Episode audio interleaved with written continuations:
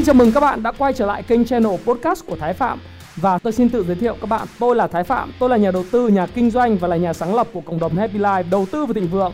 Trong channel podcast này chúng ta sẽ cùng trao đổi với nhau về những chủ đề về phát triển bản thân, về đầu tư khởi sự khởi nghiệp, đầu tư tài chính với mục đích là cùng giúp nhau để trở nên giàu có hơn.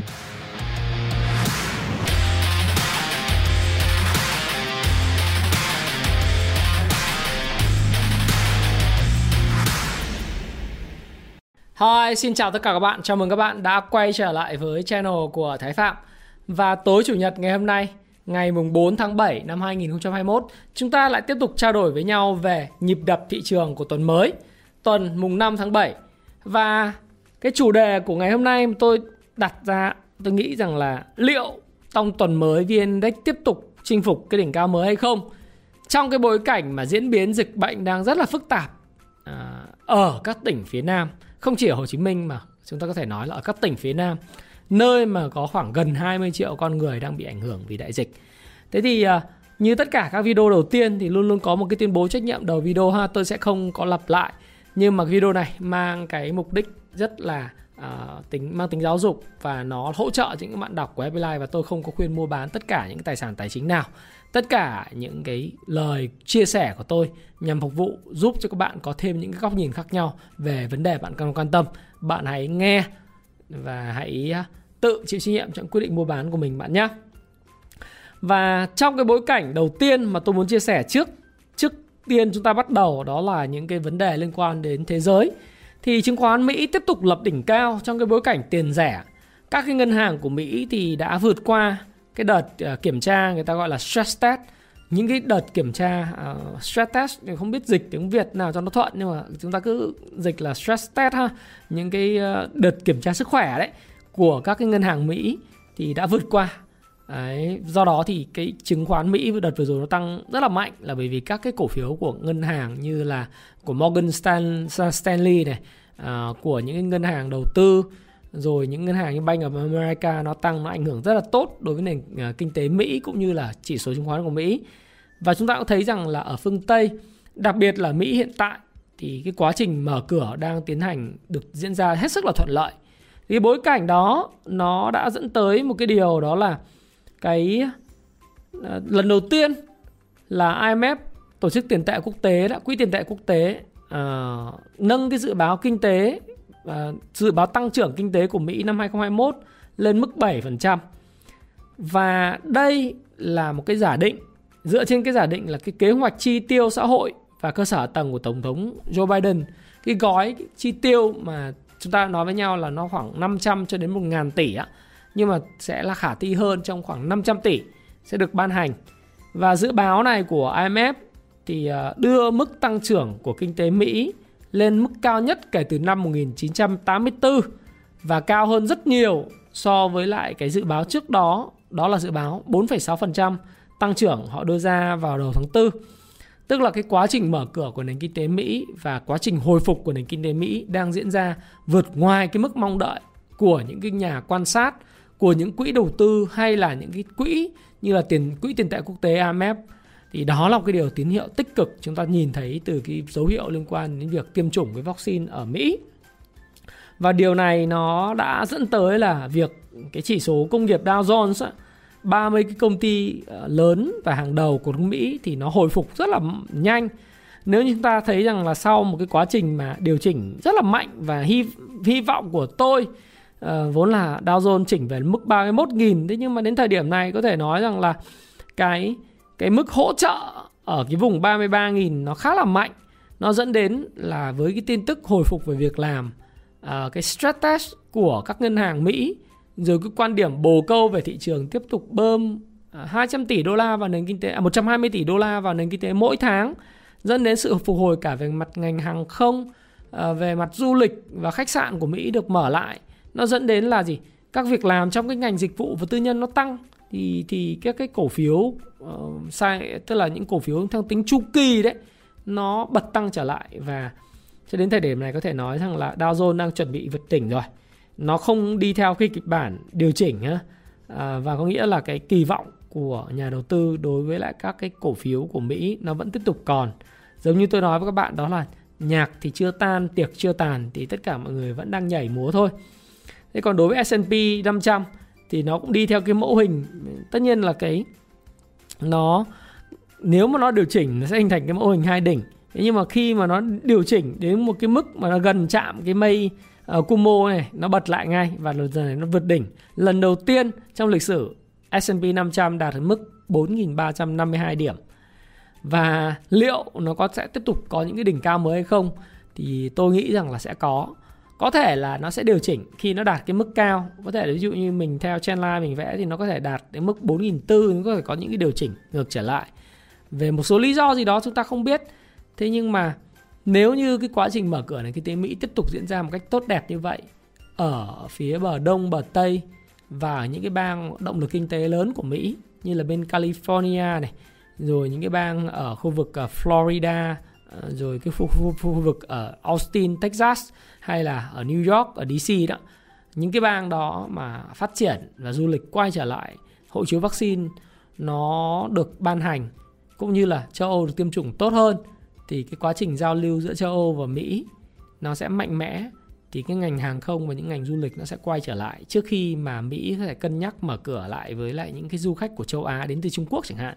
Thì tôi nghĩ rằng là nếu như chính sách tiền tệ hiện nay còn tiếp tục nới lỏng để hỗ trợ thúc đẩy việc làm và tiếp tục những cái vấn đề liên quan chuyện bơm tiền thì hoàn toàn là trong tương lai, chỉ số S&P 500 có thể đạt đến mức đỉnh cao hơn cái mức 4.300 như hiện tại.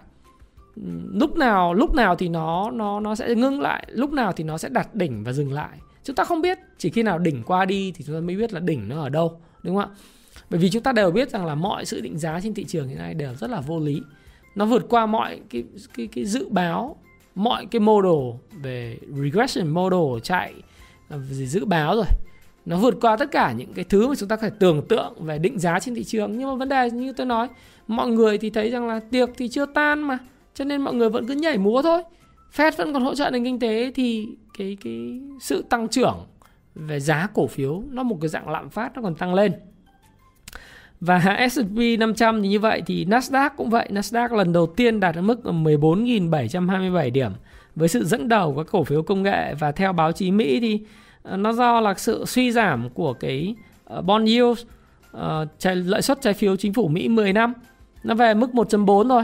Thì bây giờ lại retest lại cái mức mà trước đây nó uh, mức hỗ trợ này. Thực ra thì nó là cũng tương đối là mạnh đấy. Nhưng hoàn toàn có thể vay quay về trở mức MA 200 là mức 1.25 Đấy, 1.25 hay 1.3 Đấy, thì chúng ta cũng không biết được nhưng mà cái sự tương quan thì như tôi nói các bạn thực ra nó cũng chả có. Khi mà báo chí thì thường là hay giật tít nói rằng ừ trái phiếu lợi suất trái phiếu giảm thì chứng khoán tăng và ngược lại. Nhưng mà thực ra nhiều lúc cũng chả đúng như thế. Cho nên là chúng ta thì vẫn cứ coi để chúng ta biết rằng là cái dịch chuyển của cái coupon cái giá của trái phiếu như thế nào. Thì với hiện tại thì chúng ta thấy là cái giá trái phiếu của Mỹ vẫn tiếp tục là tương đối là là được thu hút à, cái người mua. Tức là cái cầu nó nhiều hơn cái cung thì giá nó tăng thôi. Đấy, dẫn đến lợi suất trái phiếu nó giảm. Thì chúng ta biết được như vậy để chúng ta biết rằng là trong mối tương quan để phân bổ về tiền asset class giữa trái phiếu à, cổ phiếu và những cái tài sản khác như vàng hay là crypto thì người ta các quỹ đầu tư đang phân bổ như thế nào? Thì họ đang tăng mua cái trái phiếu 10 năm của Mỹ. Mặc dù cái lợi suất hiện nay nó chỉ là mức 1.4 mà thôi.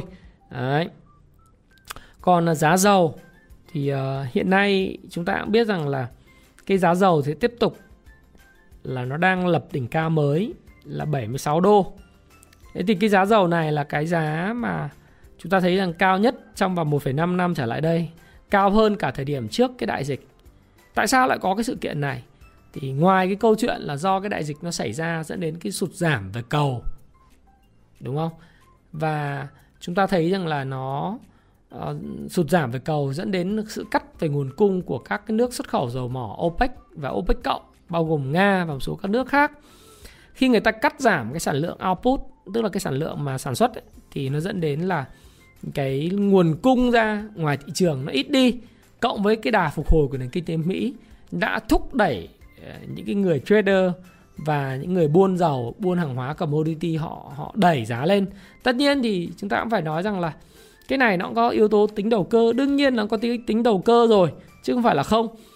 Và dù dù rằng là hiện nay cái cuộc họp của OPEC uh, OPEC cộng ha, hội nghị bộ trưởng của các nước bộ trưởng tài chính của các nước OPEC cộng trong cái cartel này này họ họp vào ngày thứ sáu và ngày thứ bảy vừa rồi vẫn chưa à ngày thứ năm và thứ sáu vừa rồi nó chưa ra cái quyết định được là liệu là OPEC cộng sẽ tăng sản lượng bao nhiêu thùng bao nhiêu nghìn thùng một ngày? Theo dự kiến trước đây là 700 ngàn thùng. Sau này thì là Ả Rập Saudi nói là tăng ờ, uh, 400 ngàn thùng. Xin lỗi không phải Ả Rập Saudi mà các nước mong muốn tăng thêm 400 ngàn thùng nữa một ngày. Thế nhưng mà theo những thông tin mà tôi biết thì cái cuộc họp đành phải rời lại sang cái ngày thứ hai. Ngày thứ hai khi tại viên người ta sẽ họp nhóm họp để online đấy. Họp thông qua zoom để mà quyết định xem là ok vậy thì sẽ tăng cái sản lượng là bao nhiêu. Ả Rập Saudi và các nước ờ, ở Trung Đông thì họ không muốn tăng. Họ vẫn trì hoãn cái quá trình tăng cái cầu bởi vì họ muốn duy duy trì cái mức giá ở mức cao cao tí để họ có lợi nhuận. Vì họ có thể sản xuất với cái chi phí rất là thấp, nhưng những cái quốc gia như nga thì đang rất là đói về ngoại tệ, thì nhu cầu xuất xuất khẩu lại lớn như tôi nói các bạn. Thì họ rất là muốn tăng sản lượng thế để xem tăng như thế nào, nhưng mà kể cả có tăng 400 ngàn thùng một ngày nữa thì cái giá dầu nó có thể điều chỉnh. Goldman Sachs dự báo là 80 đô. Thì bên thời điểm này là 76 đô rồi. Thì có thể nó sẽ tăng lên 80 đô và nó điều chỉnh. Nhưng mà kể cả nó điều chỉnh như thế nữa thì tôi nghĩ rằng là cái việc mà mong đợi của chúng ta là giá dầu điều chỉnh sâu thì đang khó, có khả năng xảy ra với cái sự mà ờ, phát triển và mở cửa trở lại của cái nền kinh tế Mỹ. Đấy thì chúng ta phải nắm được cái bối cảnh như vậy. Có nghĩa là chúng ta phải chấp nhận khi Mỹ và Âu họ tiêm xong cái vaccine á, cái quá trình mở cửa nền kinh tế của họ trở lại nó sẽ thúc đẩy cái nhu cầu về dầu lửa tăng lên du lịch tăng lên máy bay hoạt động trở lại thì cái giá dầu nó sẽ giữ ở mức cao hơn có thể là giữ trên mức 70 đô trong năm nay. Có thể là như vậy.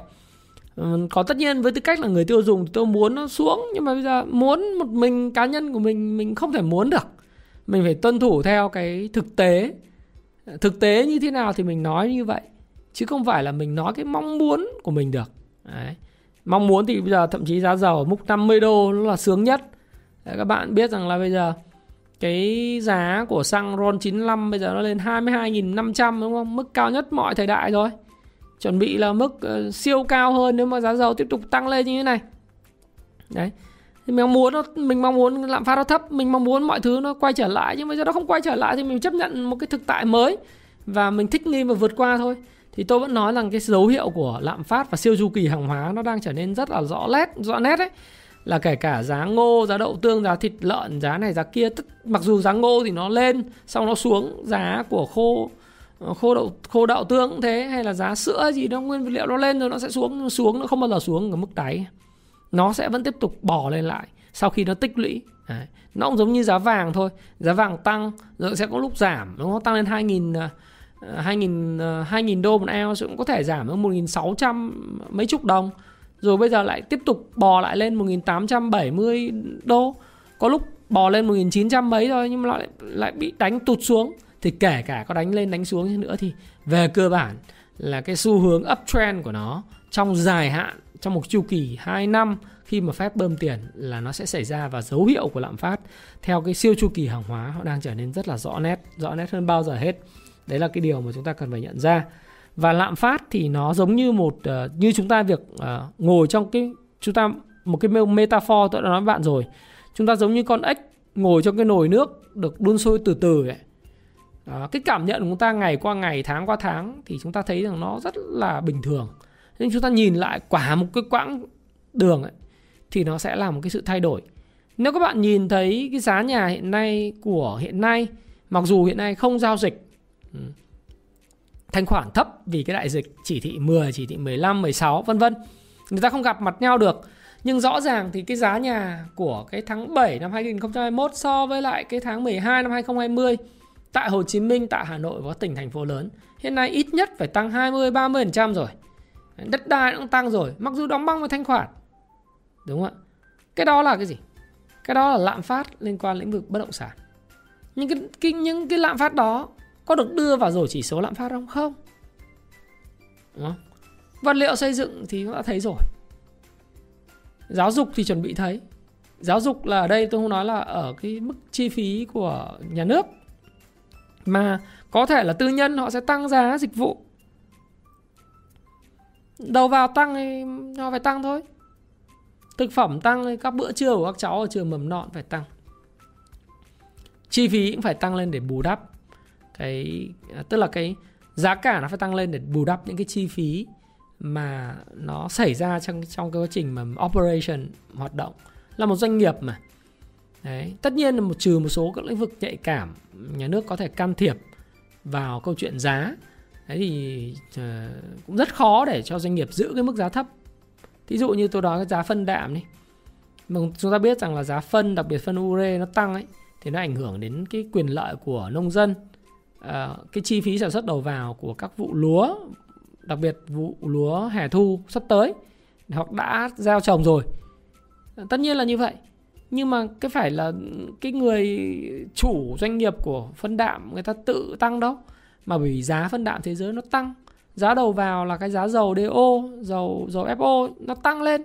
Thì người ta phải tăng giá lên để bù đắp lại cái chi phí mà gia tăng vào đầu vào.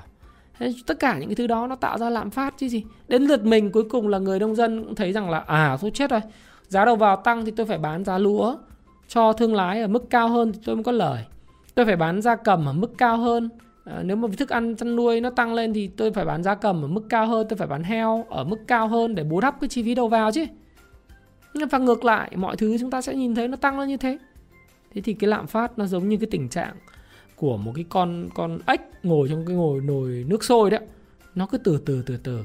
Và chúng ta sẽ cảm nhận điều đó. Hay là vừa rồi chúng ta thấy rằng là trong cái ờ, bài báo ngày 30 tháng 6 vừa rồi là giá ga bán lẻ cũng tăng lên từ ngày 1 tháng 7 mới tăng 30.000 một bình 12 kg đấy và trong 2 tháng liên tiếp thì nó đã tăng là 44.000 tức là tháng trước đó nó tăng 14.000 tháng này nó tăng hơn 30.000 tổng cộng tăng 44.000 Thế vì sao? Vì giá ga thế giới nó tăng giá dầu, tăng giá ga tăng mà. Thế đâu phải là cái doanh nghiệp kinh doanh ga họ muốn đâu. Thế thì khi đầu vào tăng thì họ phải tăng đầu ra. Cái đấy gọi là lạm phát chi phí đẩy. Đấy. Còn khi mà kinh tế hồi phục trở lại như Mỹ và nếu như chúng ta triển khai tiêm xong vào trong quý tư này, thậm chí là quý quý 1 chúng ta có thể tiêm chủng được xong được được 50 70% dân dân số Việt Nam mình. Lúc đấy là cái người dân tỏa đi các nơi ăn uống du lịch các thứ vào quý 2 hoặc quý 3 năm sau thì các bạn sẽ thấy rằng cái lạm phát do chi phí đẩy nó vẫn còn tiếp tục cộng hưởng với cái lạm phát cầu kéo tức là cái nhu cầu tăng lên nếu một mặt hàng nào đó sẽ còn tăng lên nữa thì lúc đấy các bạn sẽ thấy rằng cái lạm phát nó còn kinh hơn nữa, phải không ạ? Thì trong cái bối cảnh như vậy thì cái chuyện cổ phiếu nó tăng giá là bình thường. Mọi thứ nó tăng thì cổ phiếu nó phải tăng. Nhà cửa tăng thì cái giá của cái tài sản nó phải tăng lên, phải không? Để bù đắp mà.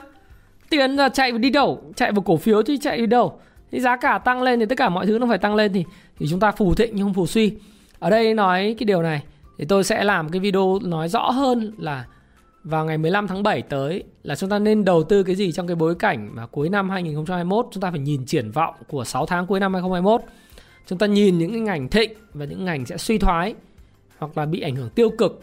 Chúng ta tránh những cái tiêu cực ra và chúng ta tập trung vào những doanh nghiệp mà tích cực. Nếu nhà đầu tư chỉ quan tâm đến chuyện như vậy thôi, chúng ta kinh doanh cổ phiếu chúng ta quan tâm những cái gì là xu hướng xu hướng bền vững chứ không phải xu hướng được một hai quý rồi lại rồi lại tèo.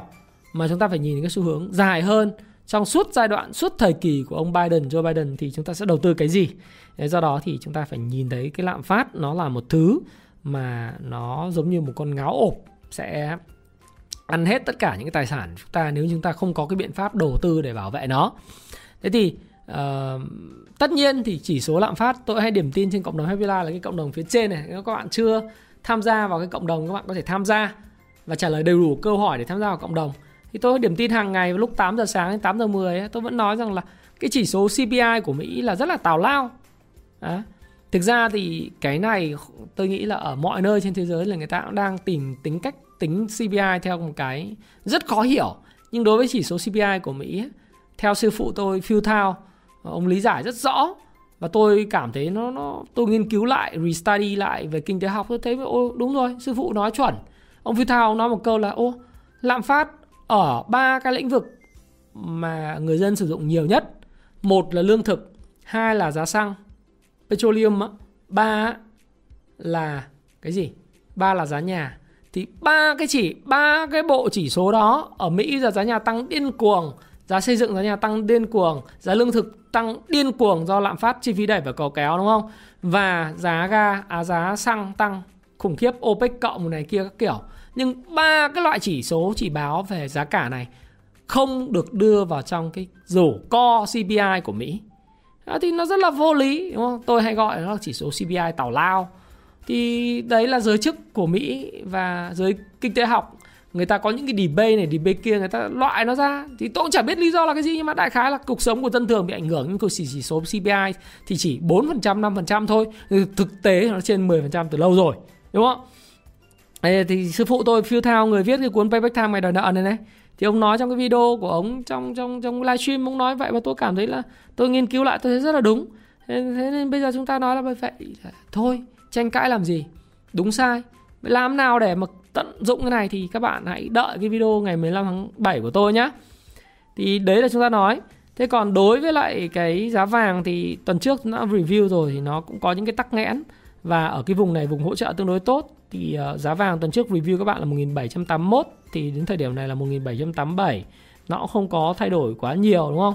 Nó bị đạp đạp thủng cái đường MA 200 luôn sau một cái quá trình hình thành hai đáy đi lên. Đấy, nhưng mà đến cái kháng cự bị đạp đạp rất sâu. Không biết là cái quá trình cơ cấu của quỹ như nào nhưng đại khái là bị đạp rất là sâu. Và đây là bối cảnh quốc tế thì ờ, nói thế quốc tế thì các bạn có thể hiểu rằng là mọi thứ tiền vẫn đang in ra như thế và nó sẽ có những cái sự gọi là các bạn cứ hình dung đi. Nó sẽ vượt đỉnh sẽ điều chỉnh. Nó sẽ có những cái này cái kia. Nhưng mà cái xu hướng chung trong lúc mà Fed đang tiếp tục bổ câu như thế này thì mọi thứ nó sẽ còn tăng. Ờ, chỉ là cái điều chỉnh trong tạm thời ngắn hạn. Khi nào mà nó điều chỉnh thành dài hạn thì tôi sẽ cập nhật các bạn. Thế còn bối cảnh của Việt Nam thì sao?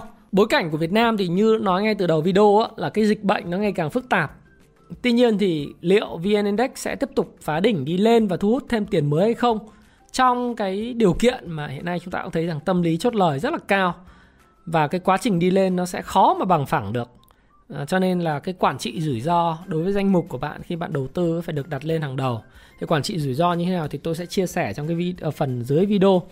Thế thì trong cái bối cảnh bệnh dịch thì các bạn cũng thấy một điều là dịch bệnh tại Hồ Chí Minh hiện nay theo um, chủ tịch ủy ban nhân thành phố và những người ờ, có gọi là có chức sắc hay là có cái cái um, thẩm quyền để nói thì nói rằng là cái dịch bệnh hiện nay đang rất là khó đoán và dịch bệnh nó lan rất là mạnh ở các cái tỉnh thành khu vực phía Nam như Hồ Chí Minh này, Bình Dương này, rồi Đồng Tháp. Ừ, chúng ta cũng thấy có một phần ở Đồng Nai, Đồng Nai thì chưa có báo cáo nhưng mà cũng làm rất là chặt. Rồi Tiền Giang. Đấy. Thì ờ, cái số ca nhiễm liên tiếp tăng và chúng ta thấy rằng cái khu vực ở phía Nam đây này các bạn nhìn này, nó đặc quánh, nó đỏ đậm như này là khu vực đang đang có những cái um, phức tạp trong việc diễn biến. Rồi uh, Phú Yên, Nghệ An rồi hay là theo Thứ trưởng Bộ Y tế thì uh, dịch bệnh ở Hồ Chí Minh rất là khó lường và khả năng lan rộng các tỉnh thành lân cận. Trong cái bối cảnh dịch bệnh nó lan tràn như vậy, có nghĩa là chúng ta thấy rằng là cái khả năng kiếm tiền, khả năng kinh doanh của khoảng tôi cứ tính sơ sơ nếu mà tính là Hồ Chí Minh này, Đồng Nai, Bình Dương, Vũng Tàu, Tiền Giang, Đồng Tháp, một số các tỉnh thành lân cận như Tây Ninh chẳng hạn. thì chúng ta có thể thấy rằng là sơ sơ sơ bộ nó khoảng độ 20 triệu người bị ảnh hưởng. Đấy, chính thức là bị ảnh hưởng. Thế thì cái bối cảnh về dịch bệnh nó sẽ giống như là Ấn Độ vậy.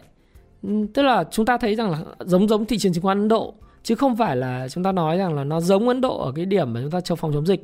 Đến thời điểm này chúng ta vẫn nghĩ rằng là thực sự tôi vẫn thấy rằng là mặc dù cái cái dịch bệnh nó phức tạp nhưng mà tôi thấy rằng là chính quyền thành phố vẫn làm rất là tốt. Và làm rất là tốt ở cái điểm là uh, chúng ta thấy tỷ lệ nhiễm tăng như vậy nhưng mà so với lại cái tỷ lệ phần trăm dân cư 10 triệu dân 13 triệu dân không chính thức thì tỷ lệ nhiễm nó nó thấp chứ không phải là cao. Và cái việc hành động rất là quyết liệt. Đấy. hành động rất là quyết liệt xét nghiệm 5 triệu người ngay. Để mà tìm có thể không tìm ra F0 nhưng có thể là khoanh vùng những cái khu vực lây nhiễm để có cái biện pháp xử lý y tế và dịch tễ ngay thì chúng ta phải tự tin một điều rằng là chính quyền và mọi người đang làm rất là tốt để mà bảo vệ sức khỏe của cộng đồng. Và kể cả cái quá trình nó đang phức tạp như thế, thì nó có thể ảnh hưởng đến cái kinh doanh của người dân. Nó thể ảnh hưởng cuộc sống mình bị đảo lộn một chút đỉnh. Nhưng mà theo cái nhóm nghiên cứu của đại học ờ, Fulbright Việt Nam và một số các chuyên gia thì nếu chúng ta cứ làm tích cực như hiện tại, thì chỉ cần hết tháng 7 là chúng ta có thể là giải quyết cơ bản cái vấn đề bệnh dịch ở tại thành phố Hồ Chí Minh và các tỉnh lân cận. Đồng thời là đến tháng 8 là chúng ta có thể tiến hành kinh doanh và mở cửa dần dần trở lại. Thì điều này tôi nghĩ rằng là một cái nỗ lực rất lớn của phía chính quyền và ở đây là chúng ta cũng phải ghi nhận cái nỗ lực của các, các cán bộ y tế. À, chúng ta phải ghi nhận những nỗ lực uh, hàng ngày, hàng đêm họ làm rất là vất vả để bảo vệ cái cuộc sống của mọi người và giữ cho cái cái môi trường xã hội nó nó được uh, uh, gọi là an toàn với lại dịch bệnh. Chứ đừng đọc báo nhiều khi các bạn đọc báo đọc báo mà đọc lất phớt ấy cứ đọc xong cái kêu ôi kinh nhỉ ôi sợ nhỉ ôi này kia. Nó là hoảng loạn không cần thiết. Và thứ hai nữa là nó không phải là cái đúng bản chất của sự việc. Tôi thì tôi phải nhìn một cách thẳng thắn lên như vậy. Ừ 500 người đi xong nghìn người nó cao. Nó cao cao. Nhưng nếu so với cái thành phố 13 triệu dân 10 triệu dân chính thức đi và 13 triệu dân nó tính cả những người không chính thức, bởi vì chúng ta chưa có cái cái số liệu về về khai báo cư trú, tất cả mọi thứ. Cứ giả sử như vậy đi, là nhập cư cơ học đấy thì như thế là cái số lượng rất là nhỏ. Và chúng ta cũng thấy rằng là mọi người đang làm tốt rồi. Thì đối với sàn chứng khoán, thì chúng ta chỉ nói rằng là, ok, nó sẽ giống giống cái Ấn Độ tôi vẫn nói là cái cái chỉ số nó đi rất là robust mặc dù nó có sự sụt giảm lên cao sụt giảm nhưng cuối cùng nó vẫn phải phá đỉnh. Bởi vì sao? Bởi vì rốt cuộc cuối cùng ấy, đó là gì? Đó là các cái kênh đầu tư hiện nay nó bị tắc nghẽn. Các cái kênh kinh doanh và xoay tiền bị tắc nghẽn. Chủ cà phê chủ karaoke chủ spa à, chủ các cái nhà hàng chủ các cái công ty du lịch chủ tất cả chuỗi này chuỗi kia họ phải ngưng hoạt động. Để chống dịch điều đấy là tốt. Thế thì bây giờ tiền chảy vào đâu? Bất động sản thì cũng không giao dịch được ngay. Một số văn phòng công chứng thì đóng cửa. Đến một số phòng công chứng thì thì đóng cửa. Hôm nọ tôi có việc ra phòng công chứng ở Pasteur công chứng nhà nước, vắng lắm. Mà giao dịch thì người ta muốn đi xem đất, xem nhà, xem cửa, người ta xem trực tiếp, bây giờ ai ngại. Thế bây giờ tất cả những việc đó, rồi hơn mấy trăm ngàn con người, môi giới bất động sản, hiện nay không có việc. Không có việc. Ở đây nó đúng nghĩa đấy thì xem lại cái video ngày hôm qua tôi làm video về siêu cò thì các bạn muốn có việc sau khi đại dịch thì bạn phải chăm sóc khách hàng của bạn. Kể cả lúc đại dịch người ta không đi thăm ờ, nhà, thăm cửa, thăm đất, thăm đai thì bạn vẫn phải chăm sóc, gửi thông tin. Thế nhưng mà thực tế là các bạn đang gặp những khó khăn về cái nguồn thu nhập. Thì bây giờ phải có một nguồn thu nhập thứ hai thay thế. Cái đó lý do tại sao tôi hay dùng cái gọi là vạn kiếm quy tông. Mọi thứ nó phải quay lại cuối cùng lên sàn chứng khoán. Đúng không? Rồi các bạn thấy forex uh, bóng đánh bóng cũng bị uh, chúng ta ngân hàng à, bây giờ hạn chế và khuyên cáo là không được chuyển tiền cho những cái tài khoản. Về forex hay chứng khoán hay là à, forex cái chứng khoán quốc tế hay là những cái uh, những cái mà mà đầu tư coi ấy thì người ta cũng hạn chế luôn. Đấy, thì an an ninh về tiền tệ mà. Thế tất cả thứ thì bây giờ thúc đẩy đến cái câu chuyện đó là cái chỉ số nó nó nó nó phải tức là tiền nó sẽ hướng tới cái VN Index. Thì tuần trước nó tôi nói các bạn đó là chỉ số hướng tới 1421 điểm. Thì đúng là tuần này nó hướng rồi. Nó đã đến lên đến 1421 Thế thì tôi đang nói là liệu là cái đích tiếp theo của nó theo kỹ thuật ấy, theo phân tích kỹ thuật nhá cái này không phải nói tự dưng ông Thái Phạm ông nói ra một cái nó không có căn cứ nếu các bạn đọc cái cuốn Fibonacci Trading của tôi ấy, thì sẽ hiểu lý do tại sao tôi lại đưa ra cái mốc là 1538 điểm. Cái mốc này là theo phân tích kỹ thuật đàng hoàng, có ăn có học, nói là 1535 đến 1540 điểm là cái mốc tiếp theo nếu có thể có trong một cái kịch bản của VN Index. Đấy. Chứ không phải là tự dưng tôi đẻ ra cái mốc là 1538 điểm cho chơi chơi. Nếu ai hiểu về Fibonacci thì các bạn đọc cái cuốn Fibonacci Trading các bạn sẽ hiểu được điều này thì cái mốc tiếp theo theo phân tích kỹ thuật và theo dòng tiền hiện nay, nếu có được của VN-Index nó sẽ là 1.538 điểm. Nhưng liệu cái chặng đường đi lên có phải đi lên một cái đường thẳng tặc tặc tặc tặc lên rồi gục xuống hay là nó sẽ là có những cái gồ ghề nó lên? Nếu nó gồ ghề nó lên thì nó sẽ rất là bền vững, phải không? Nó hay là sóc lên sóc xuống thì chúng ta phải cùng đợi. Thì cái bối cảnh bệnh dịch nó đẩy hai mươi mấy triệu con người 25 triệu con người 20 triệu con người phải có một cái nguồn thu nhập thứ hai và những cái gì diễn ra ở Ấn Độ cho chúng ta thấy rằng là bệnh dịch thì không đáng sợ đối với lại thị trường chứng khoán như chúng ta nghĩ. Tuy nhiên, cái bối cảnh chúng ta cũng phải rất là cảnh giác. Đó là ở cái vùng giá cao này này, thì khối tự doanh chính chứng khoán công ty chứng khoán cũng xả bán dòng cả ngàn tỷ đồng. Và họ tập trung xả các cổ phiếu thép và cổ phiếu chứng khoán.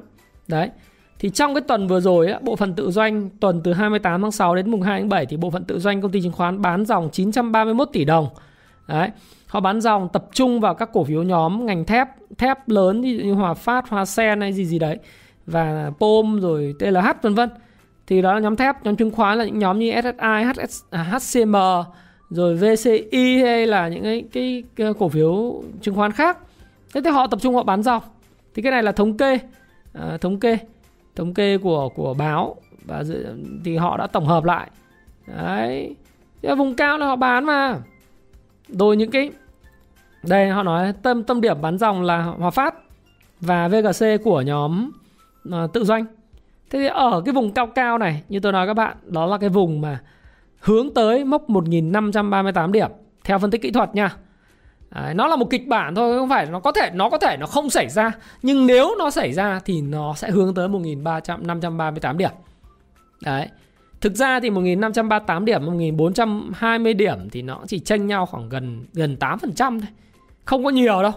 Mình nếu mà từ 1000 điểm chúng ta ăn đậm là chúng ta đã ăn đậm từ cái ngày 28 tháng 1, ngày 29 tháng 1 ở vùng là 968 ờ, điểm, 69 điểm chúng ta ăn lên tới là 1.400 thì tức là so với thời điểm mà từ vùng 1.000 nó tăng 45% rồi, là ăn ăn đậm vùng đấy rồi. Còn bây giờ nếu có là hướng tới 1.538 điểm thì cũng chỉ còn 8% nữa thôi, chứ không có nhiều đâu. Đấy, thì cái bối cảnh bệnh dịch và nó cũng có những cái rủi ro là sẵn sàng một số người chốt lời vào đầu của chúng ta, của những nhà đầu tư mới thì cũng phải rất là cẩn, cảnh giác chứ không phải quản trị rủi ro tốt. Tuy nhiên thì như tôi nói các bạn, đó là cái tiền gửi tiết kiệm ấy nó nó ngày càng xuống thấp rất là thấp tiền gửi của cư dân thì tháng tư nó chỉ còn có ờ, uh, 120.000 tỷ thôi tiền gửi tiết kiệm ấy. Tháng 5 tôi nghĩ chỉ loanh quanh 100.000 tỷ tiền gửi tiết kiệm. So với lại những cái tháng trước đó và những năm trước đó thì tôi nghĩ rằng là cái mức tiết kiệm của người dân nó ngày càng ít đi. À, và trong cái bối cảnh mà cái mua bán của nước ngoài nó cân bằng hơn. Tuần vừa rồi thì nước ngoài chỉ bán dòng có ngày thứ hai và ngày thứ năm là khoảng hơn 200 tỷ. Và sau đó thì mua dòng rất là mạnh Novaland à, và vào ngày mùng 2 tháng 7 và ngày 29 tháng ngày 30 tháng tháng 6. Thì tổng tuần vừa rồi là họ mua dòng uh, mua dòng là khoảng hơn 3.000 tỷ, hơn 3.000 tỷ. Thì đấy là cái điều mà rất là tuyệt vời. Do đó thì chúng ta thấy là trong cái bối cảnh mà tất cả mọi thứ mọi thứ nó đã đã chuẩn chỉ như vậy rồi á và nó thiết lập như vậy rồi thì tôi, thứ nhất là xin chúc mừng những người mà đã nhận xét đúng cùng tôi cái kịch bản là 1421 điểm.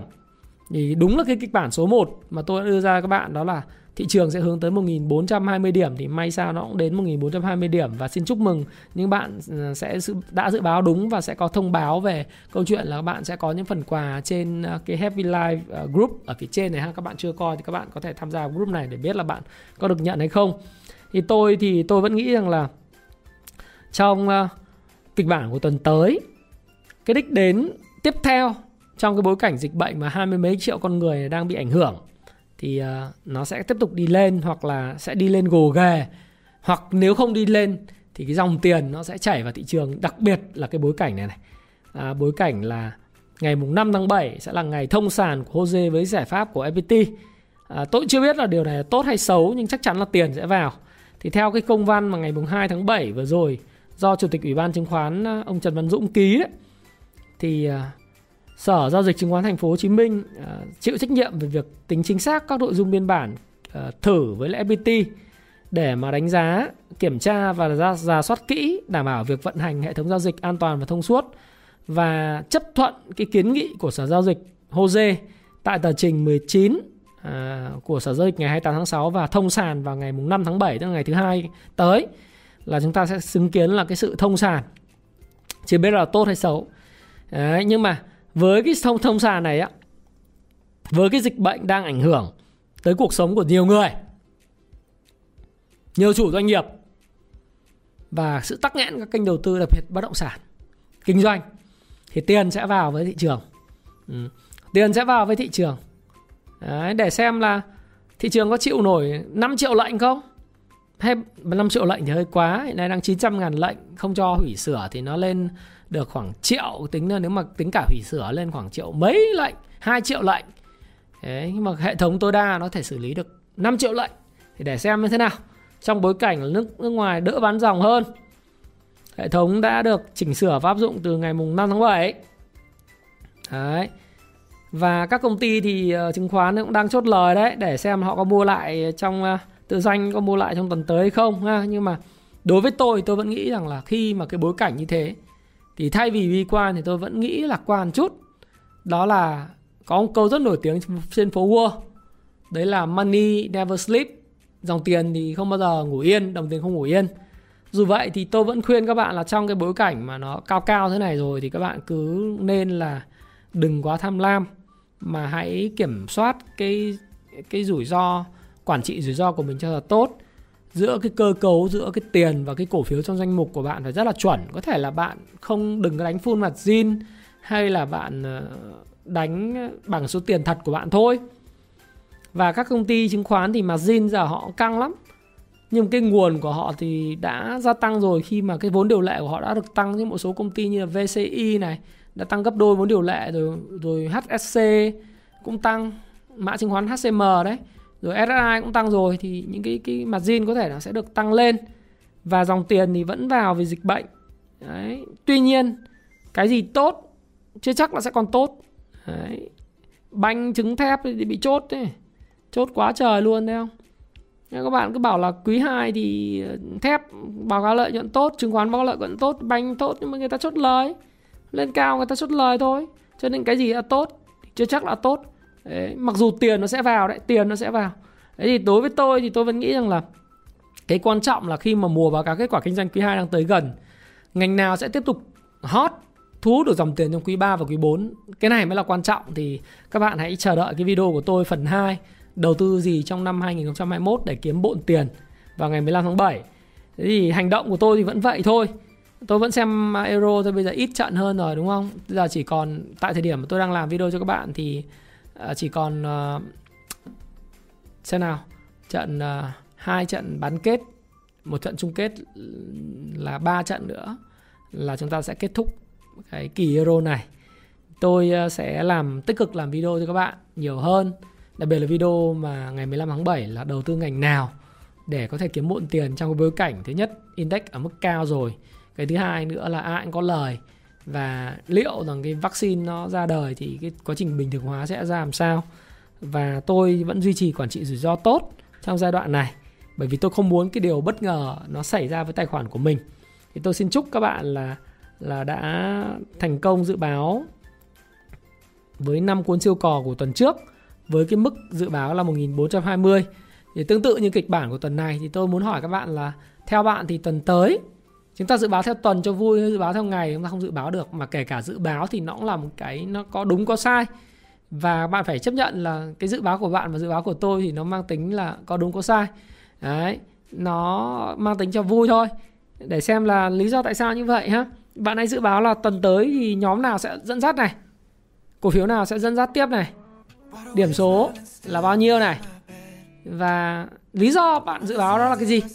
Thì hãy dự báo với tôi và tôi sẽ tặng cho các bạn. Ờ, cái này là do bạn Đình Hưng khóa học cung phu chứng khoán 16 là mạnh thường quân sẽ tặng cho bạn 5 bộ làm giàu từ chứng khoán. Là năm cái bộ gồm có màu cam và màu xanh này này. Là trị giá 700 000 một bộ. 5 bộ cho 5 bạn có nghĩa là nó sẽ tương đương với lại là 3 triệu rưỡi à, tiền sách. Mà à, Mạnh Thường Quân là bạn Đình Hưng của Cung Vu chứng khoán 16 tặng cho những cái độc giả của và những khán giả của kênh. Thái Phạm thì các bạn có dự báo đi. Hãy cùng cho tôi biết chia sẻ lý do bạn có suy nghĩ giống tôi không? À, khác biệt ra làm sao? Dự báo của bạn tuần tới là gì? À quên cái 1538 điểm có thể nó sẽ không đạt được trong tuần tới nhưng cái này là nếu nó lên thì cái kịch bản nó có thể lên đến chừng đó. Ha các bạn ha và sau khi lên chừng đó thì tính tiếp nhưng còn đại khái là nếu lên lên chừng đó thôi. Bởi vì nó có thể lên mượt hoặc có thể lên gồ ghề. Thế vậy thì tuần tới bạn nghĩ nó là như thế nào? Giữ vững điểm số như hiện tại. Tôi sẽ không đưa kịch bản của tôi nữa. Mà tôi sẽ hỏi bạn là bạn nghĩ rằng nó sẽ giữ vững như hiện tại hay nó điều chỉnh giảm hay điều chỉnh tăng? Hãy cho tôi lý do. Và dòng nào sẽ là dòng dẫn dắt? Tiền sẽ tập trung vào bối cảnh như thế nào? Ờ, bối cảnh này thì tiền tập trung vào đâu? Và bạn hãy cho tôi biết lý do và tôi sẽ vui lòng là được tặng cái phần quà của Mạnh Thường Quân, Bạn Đình Hưng đến cho tất cả các khán giả xem kênh Thái Phạm. Những người có may mắn và dự báo đúng nhất sẽ được công bố vào cái ngày chiều ngày thứ sáu tuần tới trên cái cộng đồng Happy Life đầu tư và thịnh vượng 75.000 thành viên như hiện tại. Và Thái Phạm xin cảm ơn bạn đã lắng nghe chia sẻ Thái Phạm và xin hẹn gặp lại các bạn trong video tiếp theo. Xin cảm ơn các bạn rất nhiều. Hãy chia sẻ những thông tin này nếu bạn cảm thấy nó hữu ích với bạn và hẹn gặp lại các bạn trong chia sẻ tiếp theo của tôi nhé.